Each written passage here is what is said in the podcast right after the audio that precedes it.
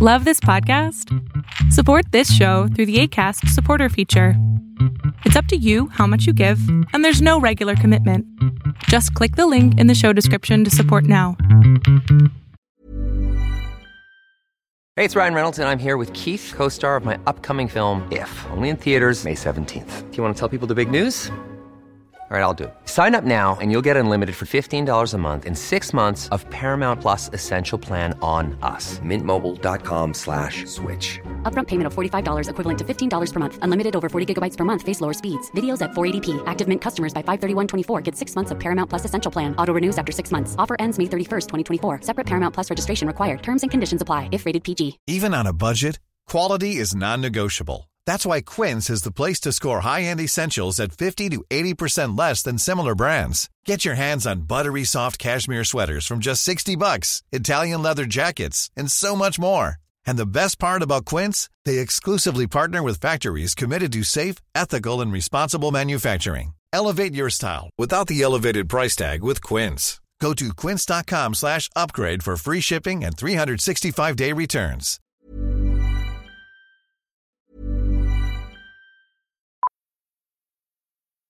Millions of people have lost weight with personalized plans from Noom, like Evan, who can't stand salads and still lost 50 pounds.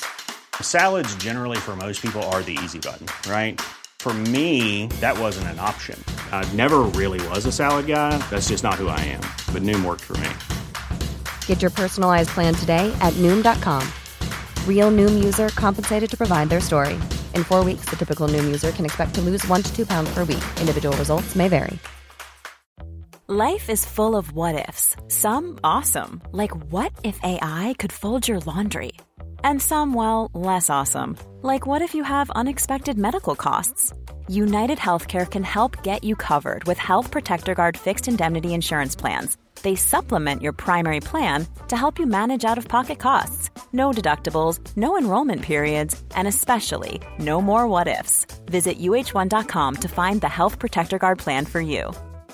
Hey, it's Ryan Reynolds, and I'm here with Keith, co star of my upcoming film, If, only in theaters, May 17th. Do you want to tell people the big news? All right, I'll do it. Sign up now and you'll get unlimited for $15 a month in six months of Paramount Plus Essential Plan on us. Mintmobile.com slash switch. Upfront payment of $45 equivalent to $15 per month. Unlimited over 40 gigabytes per month. Face lower speeds. Videos at 480p. Active Mint customers by 531.24 get six months of Paramount Plus Essential Plan. Auto renews after six months. Offer ends May 31st, 2024. Separate Paramount Plus registration required. Terms and conditions apply if rated PG. Millions of people have lost weight with personalized plans from Noom, like Evan, who can't stand salads and still lost 50 pounds. Salads, generally, for most people, are the easy button, right?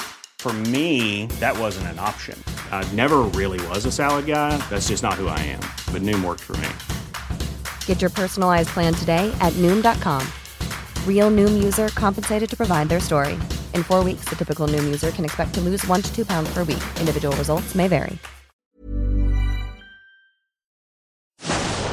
Fiction, science fiction, horror, fantasy, crime, LGBT, thriller. You have now entered the House of Mystery with your hosts, Eric Shapiro, David North Martino, John Copenhaver, and Al Warren. Heard on KCAA 106.5 FM Los Angeles 102.3 FM Riverside. and 1050 AM Palm Springs. And, uh, he's got a newer book out, just came out in July, called Death Overdue. Uh, thanks for taking the time to talk to me today, David. Well, thank you, Ellen, for having me. It's a pleasure.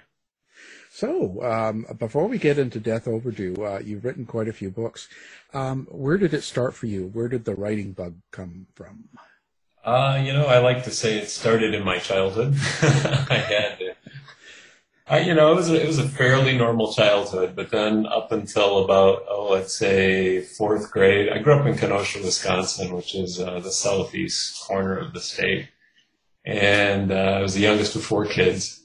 And in um, fourth grade, my parents decided to move across town, so I had to start at a new school. And I was a very shy child. I was very awkward. I had really thick glasses. I had a mild speech impediment. I had to go to speech class for. I couldn't pronounce my S's correctly. So, you know, there I was starting over at a new school. I knew no one. I was totally out of place. I was awkward. I was bullied. Uh, that first year, my new best friend was a light pole. uh, yeah, I named him Willie. And, you know, he and I would, he would hang out at recess and watch the other kids play foursquare and tetherball. And, you know, so we, we just, we were buds. And he was like an imaginary friend. Um, sometimes I'd walk over to the school playground and talk to him and make up stories about him, which is kind of where my imagination thing came into play. And, uh, and then one winter, you know, gets cold here just like it does uh, up in Canada. One winter after school, I was feeling really sad and lonely. Trudged over to the playground, gave Willie a little kiss, and my lips froze to it. just like in the movie Christmas Story, it was my lips, not my tongue. Um, and I left a trail of blood in the snow all the way home. And that, that was kind of the end of me and Willie. But, uh, you know, junior high wasn't much better. But, uh, so I guess it's really no wonder I started to uh, read and write for my solace. And I like to say my imaginary world has always been and still is a happier place. It's, you know, it's kind of a place of peace and joy and wonder and, yeah, a little murder. well, it's got to be better than the real world at times, especially lately. Um, Definitely you know, I have to wonder. You know, when I was uh, young, I'm I'm autistic, so I had much the same experience, um, more alone, and um, I didn't freeze to any pole, but I, um, I sort of had the speech problem, and I had it's taken years to work on it. Now I'm older, I can I still have to practice, especially being on radio and writing. But um, I wonder if that in itself doesn't create a lot of emotion for you. Um, and do you also notice that you probably, or for me anyway, I, I, I observe other people and what they do um, probably more than normal. Yeah, I would definitely say so. I mean, I, I observe, I love to sit and watch people uh, wherever it is, if it's you know at a restaurant or in the mall or at an airport. And uh, I always like to think of backstories for people that I see. So that's always, I find it fascinating. So yeah, definitely that alone time with me and Willie on the playground and watching the other kids play and my mind going like a, a whirlwind has, has definitely helped me with my writing. Uh, I think Lewis was Lewis Carroll who once said, imagination is the only weapon in the war against reality. And I always used that weapon very liberally, and I still do. mm. um, now, you, it looks like the your books are all about murder. Um, so the, the, these are all fiction murders. They're not. You're not doing any real story murders. Like you're not following a real case. So you have to create these in your mind. So where does that? Where does the murder come from? Uh, from maybe from a dark place in my head. I don't know. Um, no, the person who gets murdered is usually is usually a rather vile character in my books. And uh, growing up, I was also a huge old movie fan. I loved all the 1940s movies, the Thin Man series, all the Agatha Christie films. Um, and so I thought, you know, I, I love those and I think I could, and I would always, especially with Agatha Christie, I mean, I love her, but I would always pick apart her, her mysteries and say, oh, that's a little unbelievable or, oh, that's not quite right. And I think, you know, I thought, well, I could do that better. So um, I start with a murder. It's usually how I begin my writing, and because I have to know who gets murdered and how they get murdered and why they get murdered, and who does it, and I got to have some clues that are left behind because I try to make it uh, that somebody could possibly figure it out, but hopefully they don't.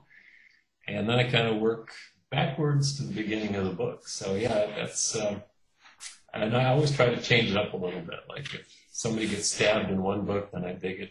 The murderer gets shot in the next one, etc. So yeah, I change it up a little bit. Keep it interesting. You know, you know, um, the new Perry Mason series is really good.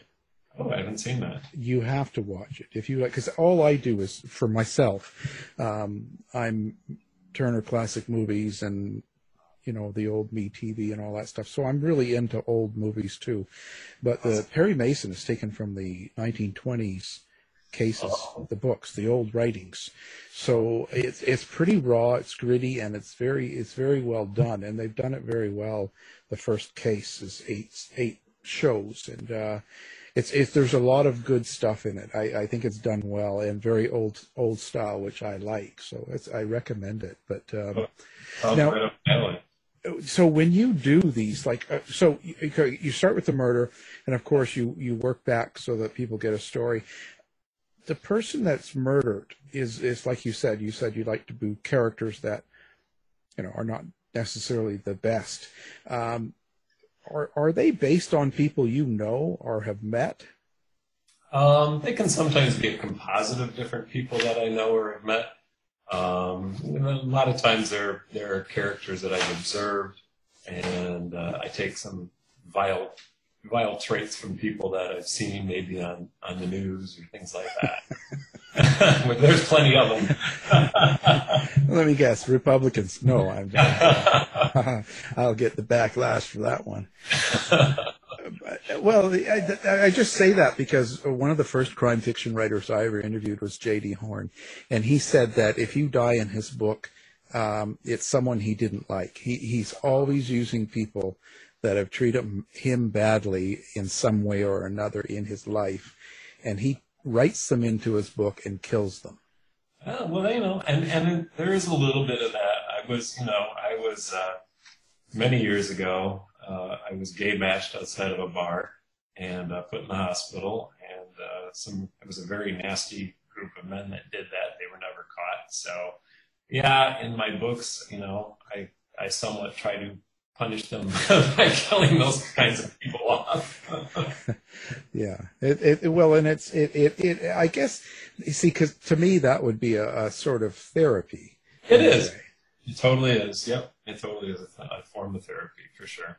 Yeah, that's how I would look at it. I mean, I I've never ventured into uh, crime fiction, and I, I am too scared to get into that area. I don't know how I would do. I, I I like taking true crimes, meeting people, and doing that, and it just seems to it it works for me. Um, I, I think I would offend too many people.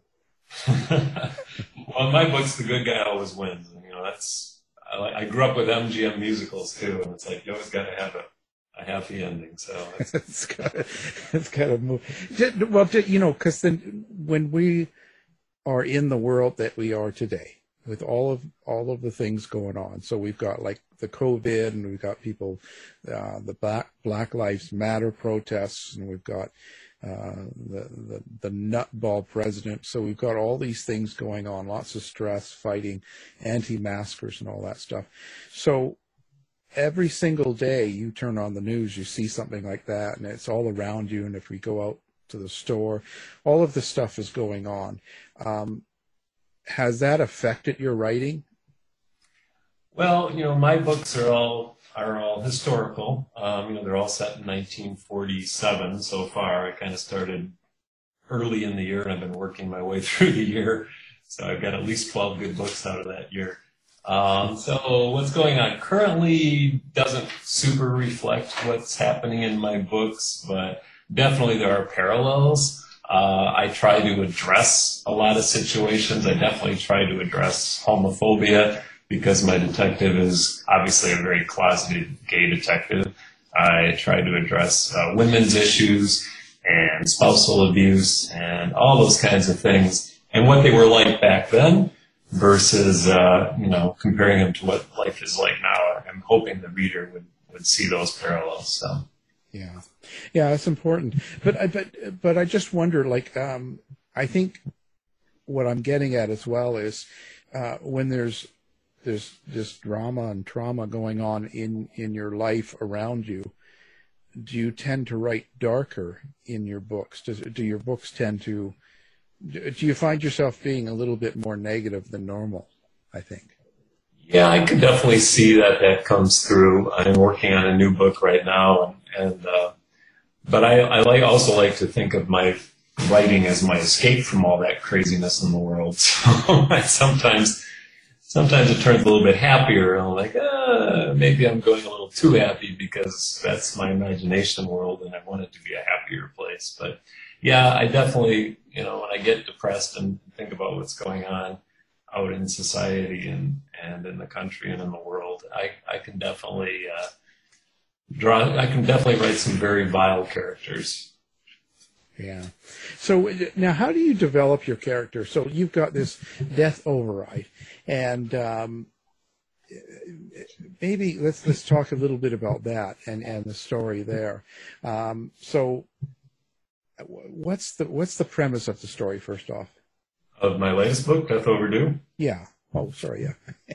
uh, so yeah, that's that's actually the fifth book. It's a series. So it starts out with uh, a character called Heath Barrington, and he lives in Milwaukee. It's 1947, and he is involved with a uh, police officer, a Milwaukee police officer named Alan Keyes, and the two of them basically solve crimes in each in each in each book. Now, there a lot of people ask me, do you have to start at the beginning?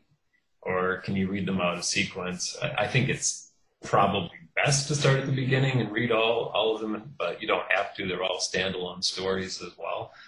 Um, Death Overdue is, like I said, the fifth book in the series, and it's definitely about the murder of a rather vile character. We were talking about that earlier, and, and he is one of the more vile people I've written.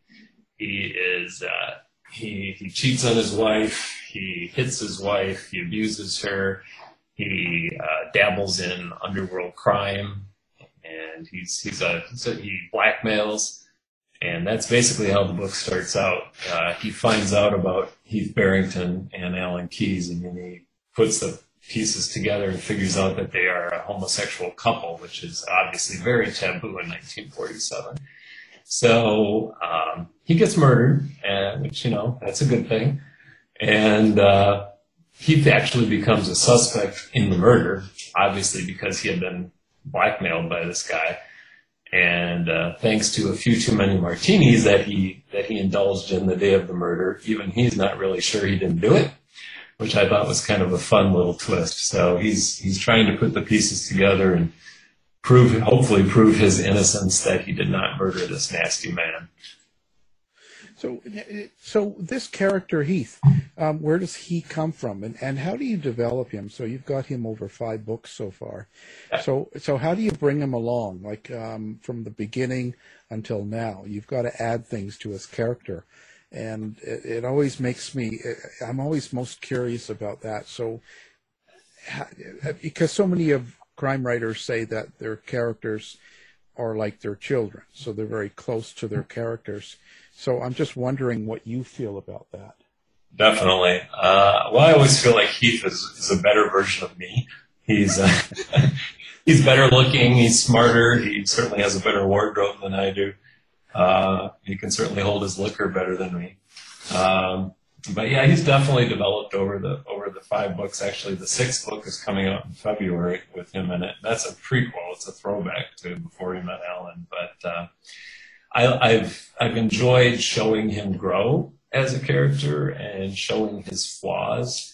Uh, in Death Overdue, he meets a female librarian. That in previous books, he's always been kind of like talking down to Alan and and uh, he's always been like correcting Alan's flaws and mistakes and and uh, showing that he speaks French and he knows all these famous quotes, etc. And in this book, the librarian actually uh, shows him up a couple of times. She corrects him when he uh, misquotes a famous person and corrects him when he doesn't speak French properly, etc. So it's been kind of fun to yeah, I have him taken down a couple of pegs by this uh, this female character, and she was a lot of fun to write as well.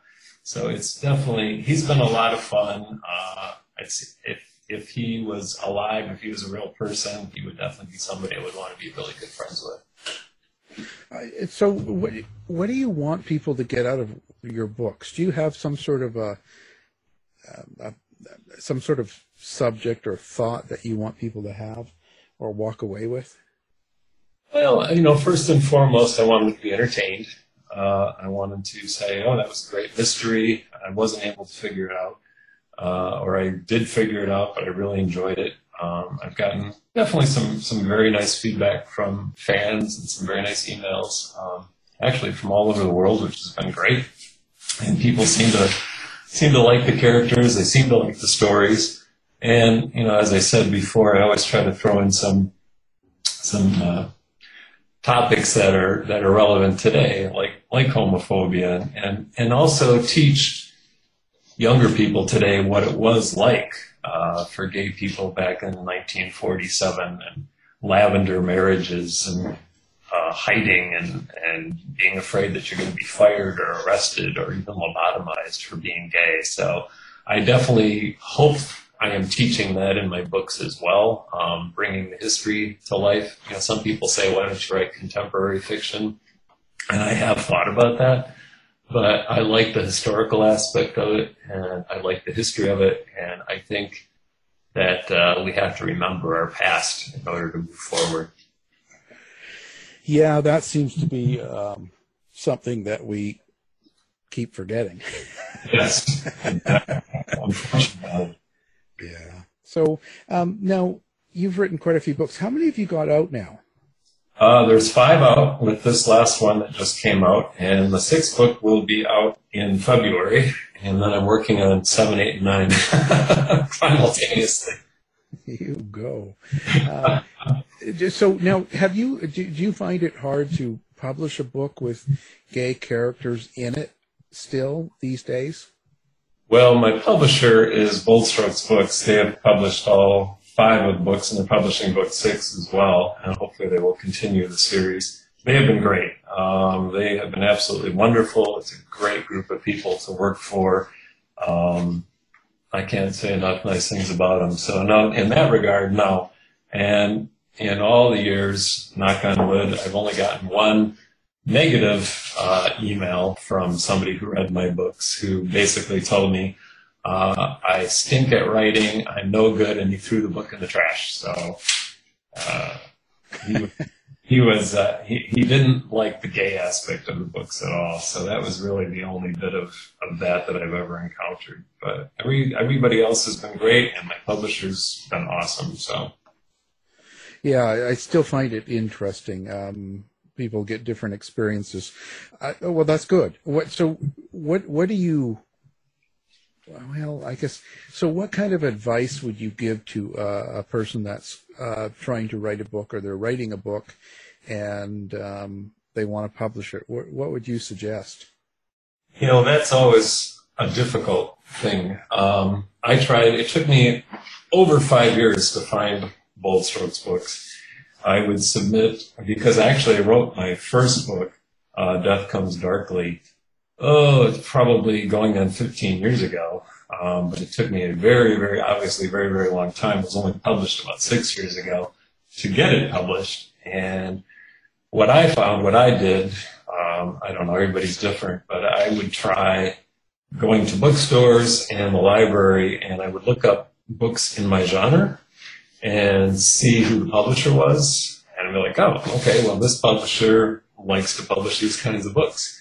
So then I would send, I would look them up online. The online is online is definitely a writer's friend, and find out uh, how to contact them, what their requirements were for submitting a work, and then I would send off a query. Uh, actually, when I first started, I was doing it, you know, um, basically by hand and mailing in the queries, and then I would wait and wait and wait, and then of course it changed to all email electronic.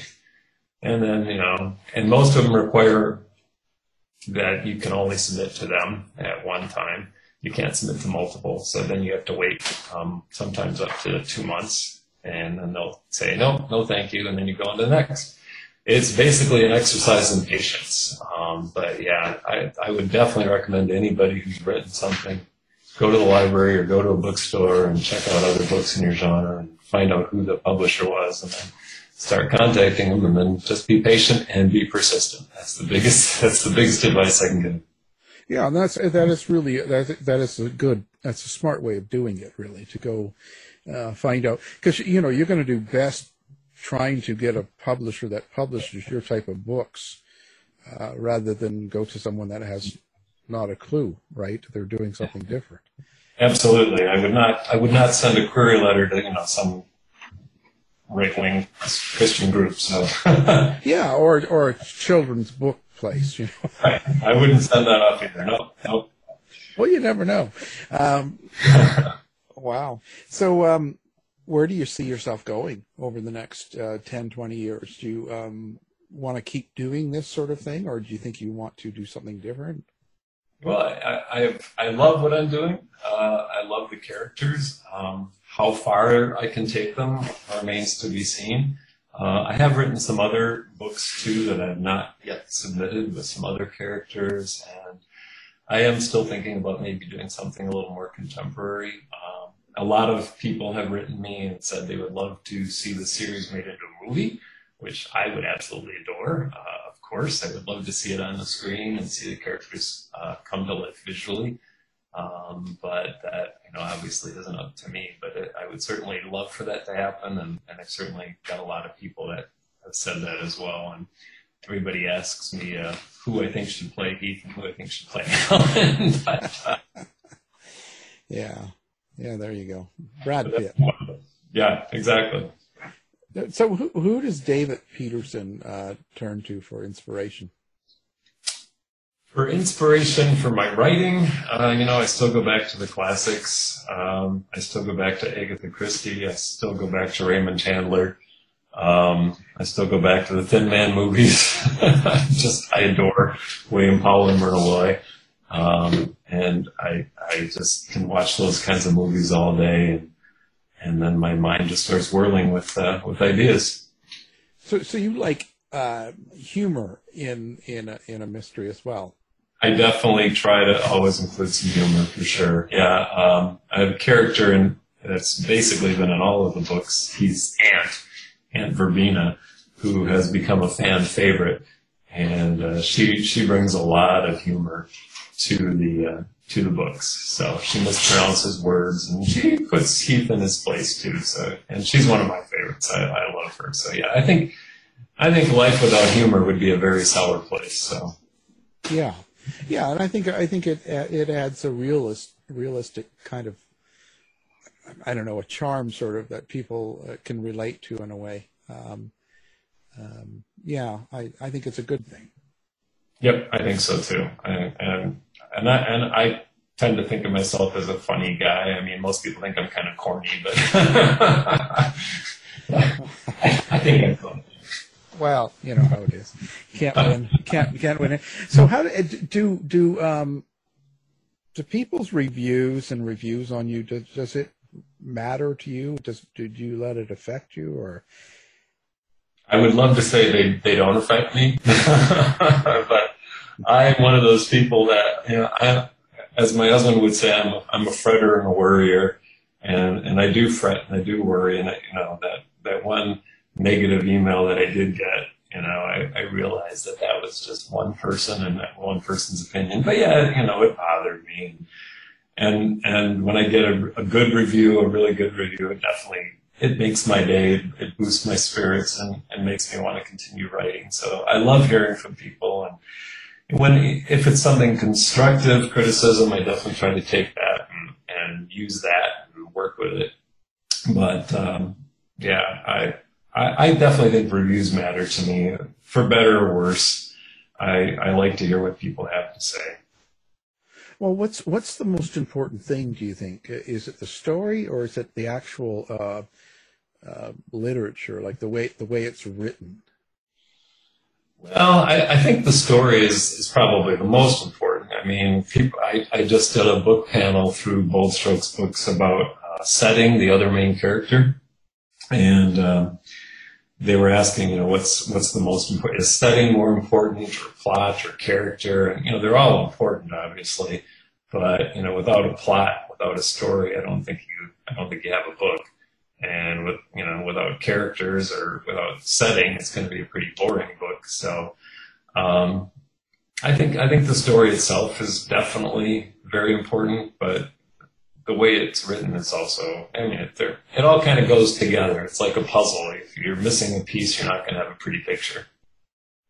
Yeah, yeah. Well, you know, I, I, I personally always say that the story is the most important to, to write, to write from the heart or from the gut. And, uh, you know, good editors can make up for, um, you know.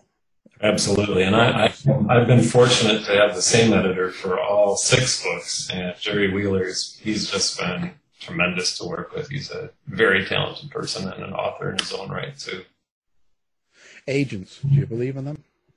Uh, you know, I do. I don't have one. Uh, my husband kind of works as my part-time agent, part-time publicity person. Um, I've thought of pursuing an agent. Um, I started looking for an agent before my first book was published because people said, "Oh, it's easier to get published if you have an agent," but most agents wouldn't uh, talk to me because I didn't have a book published. One of those things. So at this point, I do not, but uh, I definitely think they can do some good for sure. But you know, there's good and bad. So yeah, yeah. Well, they can be helpful in certain cases for sure. I. I just wonder, you know, uh, always check to see what what what people are doing in their lives with that, and and and how is life now with uh, COVID and all that? Has it affected your life? Do you change? Have you changed? Oh yeah, I mean, how can you not? Um, you know, it's. Uh, I've always been a very social person, and so that's all been put on the back burner. Um, you know, if I do meet a friend, it's six feet away, outdoors, wearing a mask. So it's it's definitely been a challenge. Um, know, my husband and I are fortunate that, that we have a big circle of friends and family, but yeah, it's, it's a lot of it's been virtual, virtual happy hours, uh, online and playing games online with, with other people and, and video chatting, all that kind of stuff. So yeah. And you know, obviously a lot of things have been canceled. You know, I was supposed to go to New Orleans for a book conference. That was canceled. I was supposed by, uh, my book last year and the year before it was nominated for two Lambda Literary Awards and we were supposed to go to New York for the ceremony and that got canceled. So it's, it's definitely had an impact on, I think on everybody, unfortunately, but we're to get, we're all to get through it. Let's hope anyway.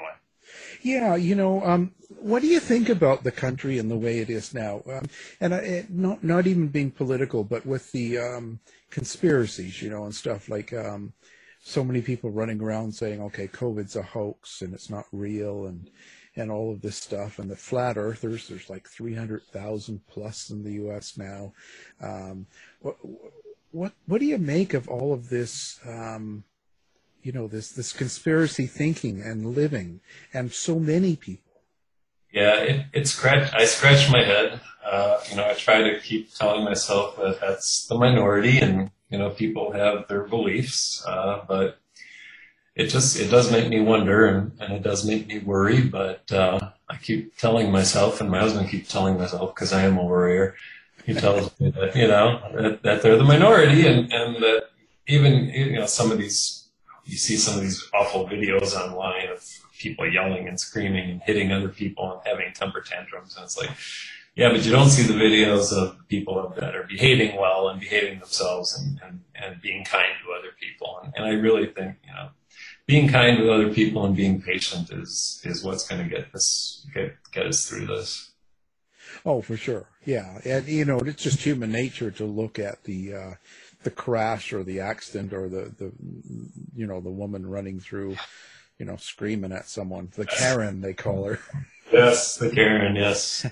I, well, it, but it's terrifying to me. I'm i'm a little worried because there's becoming so many people that um, because even voting um, trump out uh, those people don't leave. And there's a good 30 35% that are really into this uh, qanon and flat Earth, haven't been on the moon, hoax of virus, and uh, that, that that's sort of distressing to me because people live their lives believing that. This is true. Yeah, but you know, those kinds of people I think have always been around in the world, and and uh, I, I, I'm I like to think that we're just hearing more about them now because of social media and stuff. And, yeah, yeah, so. it's probably right. We we see them now. They're on TikTok. yes. Exactly. until until it's banned from the. Uh, uh yeah. Well, what are you gonna do? so and and the last so what do you do for fun like what is it what is what is it that uh, david pederson does typically for fun i know with covid a lot of things are canceled but um, what what is it that you like to do that um, gives you kind of a well one, one thing we've been doing a lot we always have i mean uh, my husband and i go for daily walks and i love to find quirky little pictures to take that I post uh, on on social media, seen on my daily walks, that uh, people seem to enjoy. And we still try to exercise uh, regularly. We bought some home fitness equipment, um, and so we we try to stay in uh, physical shape as much as we can. I love to read. I love old movies. Uh, like you mentioned, Turner Classics. It's just a it's a godsend for for evenings and so I love I love reading. I love I love uh, old movies and and the old sitcoms, MeTV, Mary Tyler Moore, Dick Van Dyke, all that good stuff. And I also do a lot of architectural drawing. Uh, I used to really, before I started really getting into writing, I wanted to be an architect in the worst way. So, and that's something that I think is, is kind of a tie-in with my books. It's been kind of interesting because I create the environments from my books if they're fictional environments. So, for example, uh, my third book, Death Checks In, takes place at a fictional hotel in downtown Chicago called the Edmonton. So I actually, on my CAD architect program, designed the entire hotel uh, lobby up to the top uh, restaurant on the top floor, all the rooms and everything. And uh, I'll post floor plans and renderings from those things on my website periodically so that people can get a visual of these locations, at least what, what I think they look like. Everybody's got a different opinion, but I think it's kind of fun to do that. So it's a, it's a, a lovely hobby for me too. Do visual aids really help you in your writing then? Um, for me, it does, uh, at least as far as the architecture goes, because, well, for example, in book six, part of that takes place on the Queen Mary, the original Queen Mary that was launched in 1936, and the rest of it takes place in a Old English estate, uh, which kind of harkens back to my Agatha Christie stuff. And so I had to create the fictional uh, estate that I named Heatherwick. And when I'm writing the book, I have, you know, okay, so Heath and Simon left the dining room and crossed the hall and went da da da da da. So when I write stuff like that, I actually have the floor plan off to the side so that I can make sure I'm actually walking them through a, a, a location that makes sense so that they're not, uh, and then, you know, in the next chapter, they're not actually walking into the backyard when they're supposed to be walking into the hall or something like that. So for me, that helps. So, you know, I, there must be a lot of research, especially in historical fiction, because you've got to go back to that time. You've got to see what people liked, what, what, what they were doing in music or theater and art, what they were doing for work, how they dressed, how they uh, spoke to each other. Um, all of that's really important, right? You, that must take some time. Oh, it absolutely is important. I try very hard to get the details correct. And I'm fortunate, you know, obviously I have the, the internet at my fingertips, but I don't always trust that either.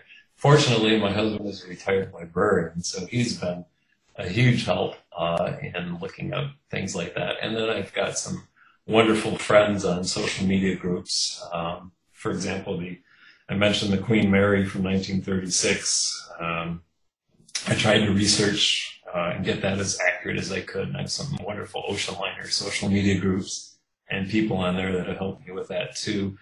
Uh, one of the things was how long did a crossing take in 1936, 1937 on the Queen Mary? You know, today it takes six to eight days, but today the speed is, is not the issue, it's the, it's the experience. Back then, the Queen Mary averaged four days. So I actually used a real timeline for a crossing from 1937 uh, and I based my book on that as far as when they reached the Ambrose uh, lightship and when they reached Southampton, when they reached uh, France and all that. So, so that it, the timeline was accurate. And then, of course, what they dressed, what they wore. You know, nobody dresses the first night out, that type of thing on an ocean liner. So, tried to get all the details correct, even down to how much people have typically tipped the the people on the ship and and how the servants were treated in an English ship back then. Uh, kind of a la Downton Abbey sort of. So yeah, uh, I try very, very hard to get the details right. And if I make any mistakes, it's all me. but, uh, but I try to do the best I can. And people will call me on it, believe me. Well, I think it's really important. Some of the some of the things that bother me the most about um, modern productions, especially on Netflix or something, and you're watching a show, a series, and it's taking place back years ago, and they use something like phrases you use today. Yes. And it just it just drives me nuts. So I'm sorry for your loss. What you know, different phrases that we use every day today, and it's something they're trying to say is is part of the 1940s, and it's like no, it it throws me. Me too. I noticed that too. I was I was I was watching something that was set in 1920 something, and the, they actually had the woman say no problem you know. no, don't do that. But I guess you know, in a way, they're probably under a lot of pressure. You know, if you're doing these series, you're probably putting them out like crazy, and it's just very formulated. You know, you just kind of write the script. I guess I don't know. Yeah, yeah, I would. So yeah, it's too bad because it does throw someone if you're really if you're from the time or interested. Do you ever go to some of these cities that you write about too to find out the feel of the city or the place? Definitely, yeah. Because um, details do matter. So yeah, uh, we're not luckily we're not far from Chicago. So when I wrote Death Overdue, we we took a couple trips down to Chicago and checked it out. Uh, most of my books have been set in Milwaukee, so that's easy because that's where I am right now. Um, and then my first book was set in Lake Geneva, Wisconsin, and I did spend a weekend down there too, exploring that area. And I have been to England. I didn't, I didn't revisit England for my sixth book, unfortunately. I would have loved to, uh, but uh, with all the COVID stuff and everything going on, it was not, not, not, not, uh, not feasible. But I have been there, so yeah. Um, in addition to the online research and the library research, I do an in-person research as well. Uh, I thought it was interesting with uh, one of my books, I made a comment about the Milwaukee Brewers, which is our local baseball team. And somebody called me out on that and said, oh, it should have been the Milwaukee Braves. Uh, but fortunately, uh, in that case, I did have some research help and it actually was the Milwaukee Brewers in 1947. They were a minor league team at that time. And then they left, and then the Braves came in, and then it went back to the Brewers. So people definitely pay attention to those types of things. They're calling you on it. Yes, they are. They're watching. Okay. That's all right. It keeps me on my toes. No, it's good. I think it's good to have well researched. It, it, it adds to authenticity, right? It makes it feel yes. real and and uh, I think it's really important because the worst thing in the world is is just having uh, you know let something go in in a script or in uh, the wording and it I find it hard to take my attention then uh, uh, it it I get focused on that and then I start looking for it so then that I agree. And my, my editor's been really good with that too. I mentioned him before, Jerry Wheeler. He's been really good with, uh, if, if I do slip something in that doesn't fit, he'll, he'll definitely call me on that. He's been great with that too. Yeah. Yeah. It's good to have that. Good editor. Um, really important, uh, for a writer, you know, good proofreader. Um, fantastic. So, so you mean, uh, you were saying something like, uh, the internet, you mean it, it's not all real? Shocking, I know. Uh, you know, most fortunately, most of the historical stuff is, is pretty accurate, but you know, I don't I don't trust anything that I that I get off the internet. I always at least go with one other source as well. Yeah, you just you just can't uh, can't believe everything you read. No, unfortunately, um, you have to yeah you have to look around and see from a couple of different angles what it is rather than just one word. But for sure, yeah. Well, it's certainly been a pleasure. So now, do you have a website of your own that people can find you at? I do absolutely. It's uh, www. my name, which is so www.davidspederson.com. And Pederson is P E D as in David E R S O N. So it looks like Pederson, but it's pronounced Peterson. So www.davidspederson.com. That D in there does that does that mean you're from? Isn't that something to do with um, Scandinavia. yeah, I was gonna. Well, I was gonna say because they they spelt it differently depending on which which part of that Scandinavia you were from. Yes, my father was Norwegian, so it's uh, I'm a I'm a tall Norwegian. Well, there that's there you go. Blonde and blonde, so that's that's it. Yep. Big, tall, and uh, so that's fantastic. And of course, uh, your books are out uh, available anywhere um, and Amazon. Um, we're going to have that up on the website as well. We'll have your website and uh, the books, uh, so people can do one click and pick up any of your books. Great. So um, our guest has been the author David S. Pederson, and we have been talking about writing and his latest book, Death Overdue, and it's part of the uh, Detective Heath Barrington mysteries, and I believe it's the fifth. That is correct. Thank you for being on the show. Thanks for having me. I really enjoyed it. To find out more about our show, guests, or to listen to past shows from our archive, please go to www.houseofmysteryradio.com. Show's over for now. Was it as good for you as it was for me? Well, good night. This has been a production of Something Weird Media. I'll be back. When you make decisions for your company, you look for the no-brainers. And if you have a lot of mailing to do, stamps.com is the ultimate no-brainer. It streamlines your processes to make your business more efficient, which makes you less busy. Mail checks, invoices, legal documents, and everything you need to keep your business running with stamps.com. Seamlessly connect with every major marketplace and shopping cart. Schedule package pickups and see your cheapest and fastest shipping options from different carriers. With rates up to 89% off USPS and UPS rates. And with the Stamps.com mobile app, you can take care of mailing and shipping wherever you are. Make the same no-brainer decision as over 1 million other businesses with Stamps.com. Sign up with code PROGRAM for a four-week trial, plus free postage and a free digital scale. No long-term commitments or contracts. That's Stamps.com. Code PROGRAM.